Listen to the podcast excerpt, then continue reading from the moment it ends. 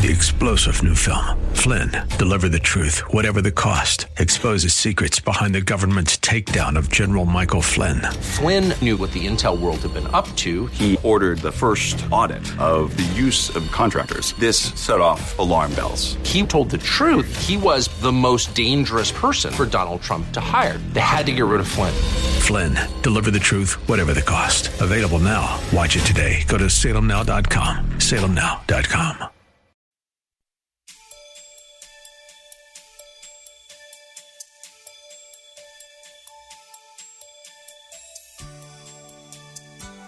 If you look at the people God calls into a service, you'll find that He equips them to perform whatever it is He sets before them to do. Listening today as Pastor Rander explores this anointing and appointing process as it relates to one of the most interesting people in the Bible in this message, Samson, a judge who was chosen and consecrated by God but was negligent with his Nazarite vow. He'll be speaking from a number of scriptures, so get pen and paper ready as we begin. He desired as his wife. Even though Samson's parents were disturbed and disagreed with his decision, they allowed Samson to have his way. The parents allowed Samson to have his way. Now, something I want to say in that. Look, parents, say what you want.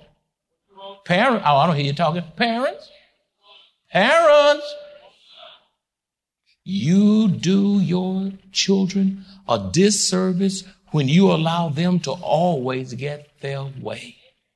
Don't you let them break you down to the point, oh, go on, I'm tired of you. Listen, be strong. Don't let them have their way. Don't let them rule the house. Don't, don't you become the child. The, that child needs to stay the child. You are the authoritative figure. It, that's right. You give the guidance, the direction. Ask, now, parents, ask the Lord for wisdom when telling your children yes. Ask the Lord for wisdom when telling your children no. And ask the Lord for wisdom when, when the Lord is saying, you know what, that's a good thing you're asking for, but you're too young. Not now. You gotta wait. If you put some car keys in your 10 year old child that wants to drive, he's gonna kill himself and you're going to be in jail because you gave him the key. You see, he wasn't nothing wrong with him wanting to drive the car. He was just what? Too young and immature to handle that kind of responsibility. Ask the Lord for wisdom when telling your children yes, no, or wait. Then look at it. Let me put this caveat on it. And with love and gentleness, tell them why. Say, son, this is not wise that you do this. And here, here are three reasons. Let me give them to you. And I, uh, matter of fact, I want you to repeat them back after I tell you because I want you to understand. I'm not saying no just to be saying no. My job, I'm your spiritual covering. I want to see you have a healthy, well balanced, balanced life. And I want to see you with some spiritual boundaries so that you'll know how far to go. And God has me here as your guardian to guide you so that when you leave this home, you can make the same kinds of decisions without destroying and ruining yourself. The scripture says in the book of Judges, chapter 14, verse 5 and verses 10 and 11. So Samson went down to Timnah with his mother and father and came to the vineyard of Timnah. So his father went down to the woman and Samson gave a feast there for the young men used to do so. And it happened when he saw, when they saw him, they brought 30 uh, they, that they brought 30 companions to be with them. These were Philistines. Samson was controlled by the lust of the flesh. He was controlled by the lust of the eyes and the pride of life rather than by the law of God. He was a judge of Israel. Uh, he was a spiritual leader in Israel, and yet he was led by the lust of the flesh, the lust of the eyes, and the pride of life. And it's a day, it's a sad day when spiritual leaders in the church are unspiritual. I mean, uh, spiritual leaders of the church can't lead people in the way of righteousness in God because you got those in the pulpit who've had four and five wives. Those in the pulpit flirting with other, another man's wife. Those who are in a pulpit who are on drugs and pornography and all these things, and they are in the pulpit without an anointing from God. Let me tell you something. You need a person uh, who's a deacon, an elder, a bishop, or whomever, uh, a Sunday school teacher, a counselor, or whatever, youth minister. They need to have an anointing from God to give leadership. And, and when leadership is led by the flesh, you're going to have an unspiritual congregation. You're going to have a congregation that is spiritually weak and impotent because the congregation can be no stronger than her leadership. Are y'all hearing me? Samson allowed self-centeredness to consume his life to his own detriment. So many Christians bring trouble on themselves because they trust what they see with their eyes instead of trusting the word of the living God. Like Samson, you are destined for hardship, adversity, and hardship when you allow the appetites of your own flesh to be control of your life instead of the Holy Spirit. The Holy Spirit lives in you. He, he, he, he is, he lives in you. He wants to be at home in you. He wants to guide you, govern you, direct you, and, and to restrain you from killing yourself and making a mess out of your life. Let me give you an important critical scripture to hang your hats on. Romans chapter 8 verses 5 through 6 says, For those who live according to the flesh set their minds on the things of the flesh. But those who live according to the spirit the things of the Spirit. For the carnally minded is death. You want to live by the impulses of the flesh? Whatever your body wants to do, you just give it. Whatever your body wants drugs, you give your body drugs. Your body wants pornography, you give it pornography. Your body wants you to over tattoo yourself, you over tattoo yourself. You even tattoo your tongue. Uh, uh, but, but, but, but to be spiritually minded, to be spiritually minded is to be, is to have the mind of Christ, is life and peace. Number five, when Samson made the decision to marry a wife who was from the uncircumcised, uncircumcised Philistines, who were Israel's enemy, he sinned against God and started his spiritual decline. Israel was forbidden by God to intermarry with pagan women. Women was his weakness, and women began to bring him down. And let me tell you something, my friend. we'll be talking about that a little bit later. All of us have spiritual weaknesses. And if you don't work on those weaknesses in the power of the Holy Spirit, those weaknesses will overtake you and bring you to your spiritual and even physical demise. God says, don't intermarry with foreign pagan women. Let me give you some scriptures on that. Deuteronomy chapter 7 verses 1 through 3. It says, when the Lord your God brings you into a land which you go to possess, and has cast out many nations before you, the Hittites and the Girgashites and the Amorites and the Canaanites and the Perizzites and the Hivites and the Jebusites, seven nations greater and mightier than you. And when the Lord your God delivers them over to you, you shall conquer them and utterly destroy them. You shall make no covenant with them, nor show mercy to them, nor shall you make marriages with them. You shall not give your daughters to their sons, nor take their daughters for your sons. Do not intermarry. Why? Because they're going to lead you away from the true and living God into idolatry and sensuality and stuff that grieve and break the heart of God and will cause judgment to come upon you. And there are people today you can get your life entangled with that will break you down and mess you up because you're with the wrong man, the wrong woman. Uh, it doesn't have to be marriage. It can be friendships and relationships. There are some relatives you ought not be hanging out with. There are some cousins. You know, I'd, I'd rather have a relationship with God than a run with 15th, uh, third cousin, 15th cousin, and they lead me to hell. First Kings chapter 11 verses 1 through 5 says, but King Solomon loved many foreign women. This man loved women with all that wisdom. All that wisdom from God. The smartest man ever walked this earth apart from the Lord Jesus Christ. Look, but King Solomon loved many foreign women, as well as the daughters of Pharaoh, women of the Moabites, Ammonites. Look, he, he loving all kind of women. Look at her from all kind of country. Ooh, they're a woman. You know, he, I don't care where they're from. Ooh, he, he's just, he's just gone. Women of the Moabites, women of Ammonites, Edomites, Sidonians. Hittite. How, when your flesh get out of control, man, it, it, it, you can't pull brakes on it. Uh, verse two, from the nations of whom the Lord had said to the children of Israel, you shall not intermarry with them, nor they with you. Surely they will turn away your hearts after their gods. Look, Solomon clung to these in love. He held on to those women instead of cutting them loose lest they mess his life up. He clung to him. Verse three. And he had 700 wives. Listen, 700 wives. Listen, yeah, we're doing good if we can, if we can hold up with one. Amen. If treat that one right, love that wife right, honor that wife, sacrifice that wife, be there for that wife, meet her needs. When you get through, all you can do is take a deep breath and go to bed. If you fooling around and hanky and panking around with all these other folks, you're not doing something at home. You're not, you're not fulfilling your, your role as a husband at home. Man, when I get through doing all I need to be doing with my wife, I'm tired. I'm taking my bald head self home and, and rest and drink some Kool-Aid. As Pastor Draper continues the message, as unbelievable as it may seem, God calls, equips, and uses ordinary people to do extraordinary things. This applies to people just like you and I. Uh, we just have to ensure we're not negligent of our responsibilities.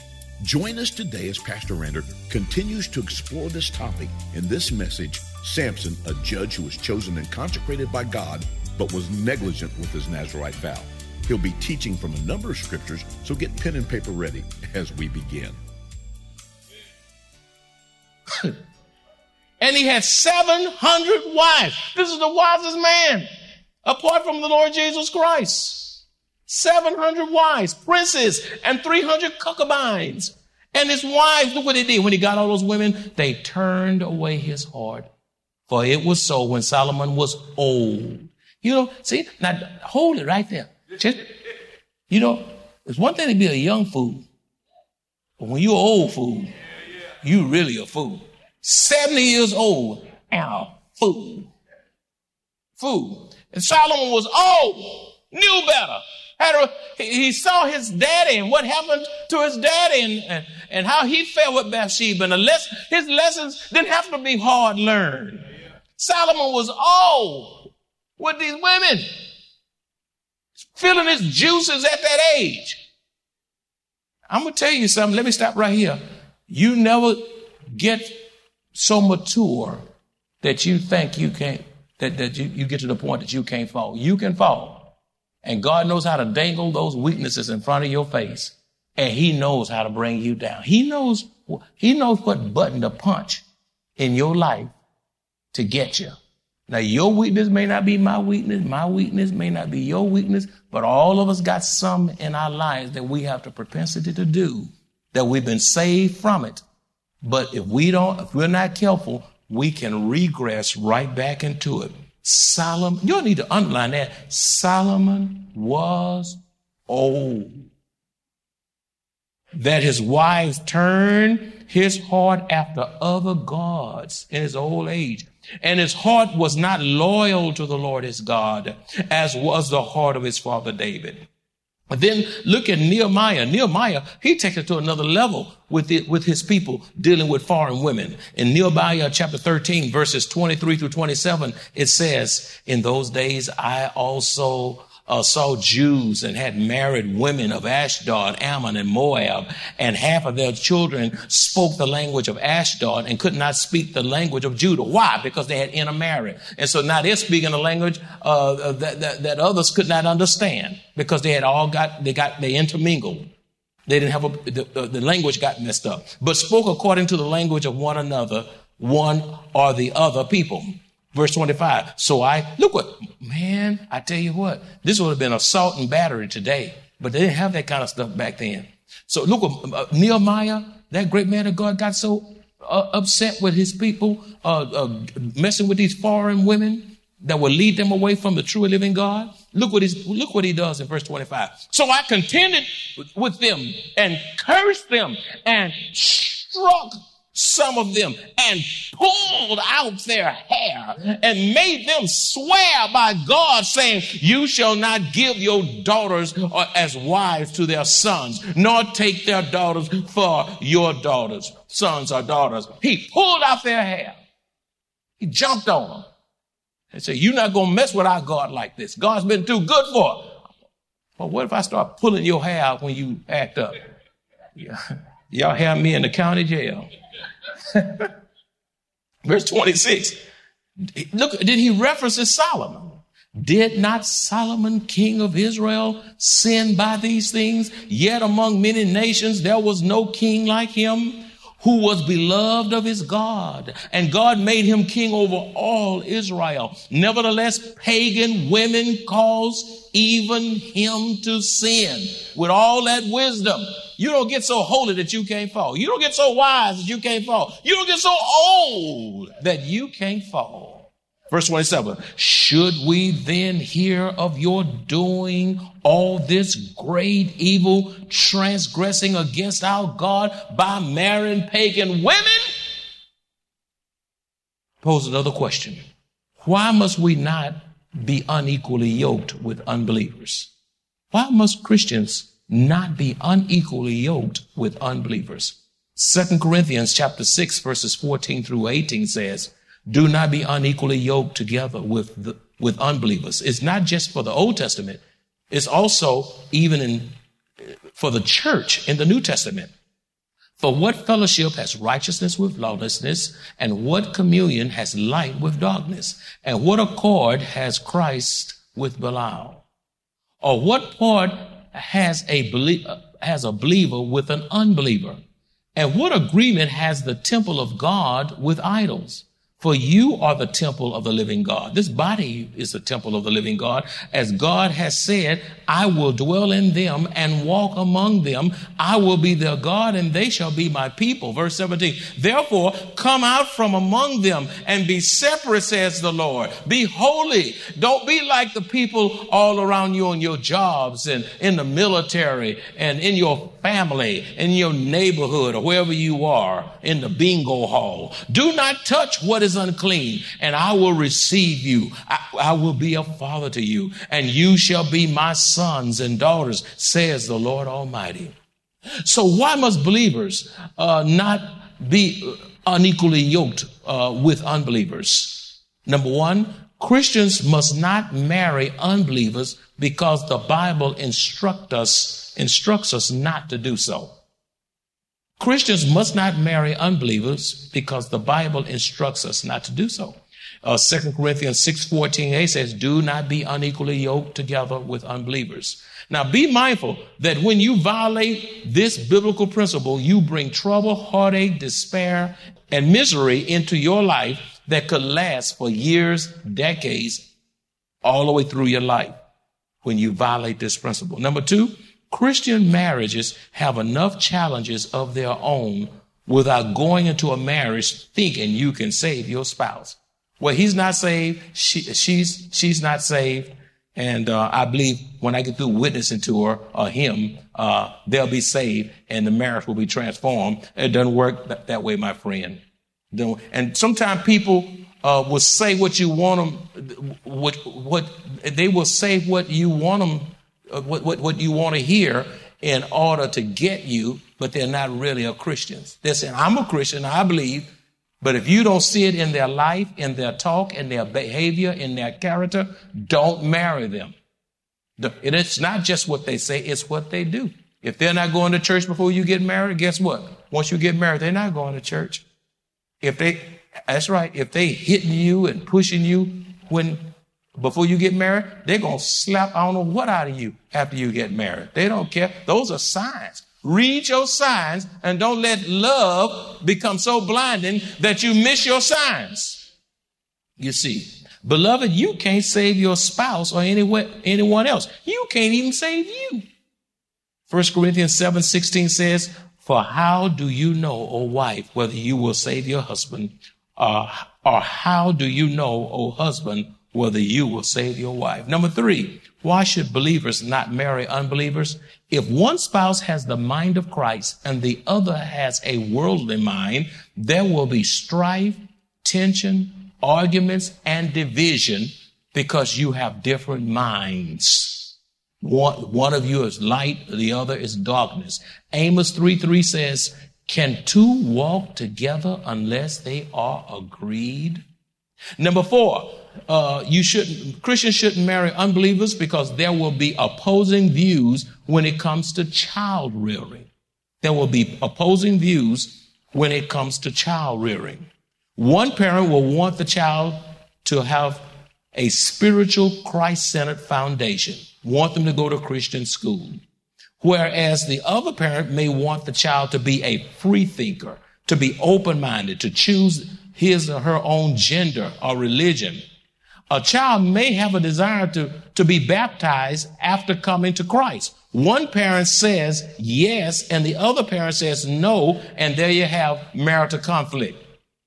You, the child wants to come to Christ, and wants to get baptized. The lost parent says, no, he can't come. The other parent says, I want to see my child come to Jesus. And there you have a big fallout because you're unequally yoked. Number five, one spouse may desire to lie, cheat, and steal whereas the Christian spouse desired to live a life of integrity. You see, so that's two, two, two different ways there. Number six, one spouse will desire to tithe to the Lord and use biblical principles to govern their finances, whereas the other spouse re- resents and despises giving to the Lord's church and prefers to spend all the money on themselves and their toys and the things of this world system. Therefore, you are wise indeed if you date and marry a Christian. Slow down. Don't get in a hurry. Slow down and don't get in a hurry. Slower is better than fast. You're talking about dating at 18, 19, 20, too young. You say, what? Yeah. You just not finding out about yourself. You're still trying to uh, see what direction the Lord want to take you. And then you all in depression because you had a breakup at 15 years old and become suicidal, putting yourself in nudity and all that stuff and being shown to your friends and all that craziness. And you should have been in learning some geometry and some calculus and learning some timetables. And here you are all depressed because of a breakup of, of your girlfriend. Too young. Too young. Don't don't have a mortgage, don't have a car, don't have a salary, don't have insurance, but you won't want to be dating all. That's too much drama too soon. Let me tell you this. I didn't say this morning, but I say it now. Listen, it is better to be happily single than miserably married. So I say it again. So I say it again. I will. Okay. it, it is better to be happily single than to be miserably married. Now, a whole lot of people got married said, I wish to God I, I had married that man, I had married that woman. I'm losing my mind in an insane asylum somewhere. In closing, y'all laughing because you know it's true. In closing, you have a choice in life to make. You can either have it your way by ignoring the word of God, grieving the spirit of God, and living in rebellion against him, only to die in your sins, or you can glorify God by surrendering your life to the Lord Jesus Christ and obeying his word, which will cause you to receive blessings and favor from the Lord. Beloved, you have a choice to sin against God, to do it your way, to grab any woman, any man to come your way, to sleep, commit adultery, be, live on the porn, be stupefied, feels good, do it. I don't care who it hurts, who it crushes. And then you die and bust hell wide open. Or you can say, as for me and my house, we're going to serve the Lord. I'm going to live righteous. I'm going to be a righteous mother, a righteous father a righteous husband, a righteous wife. I'm going to read the Bible to my family, to my children, my grandchildren. I'm going to bring them to church and to Sunday school. I'm going to be a model before them so they can get the vision of what a Christian really is all about. And all God's children said, and Father, we thank you for this message. And Father, we realize that we too have had Samson like qualities. Samson is not alone.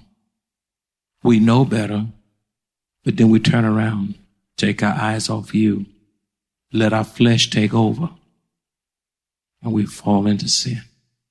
Hurt our family, our children, church. Lord, I pray that you wake us up, turn us around, let us know that it's not too late to start over. You brought us here to hear this message, to learn from the account of, of, of Samson that was written thousands of years ago.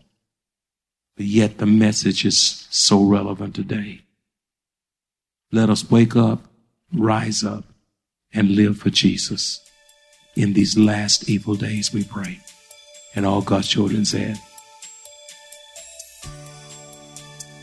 Thank you for tuning into this program for the Maranatha Bible Church Broadcast Ministry.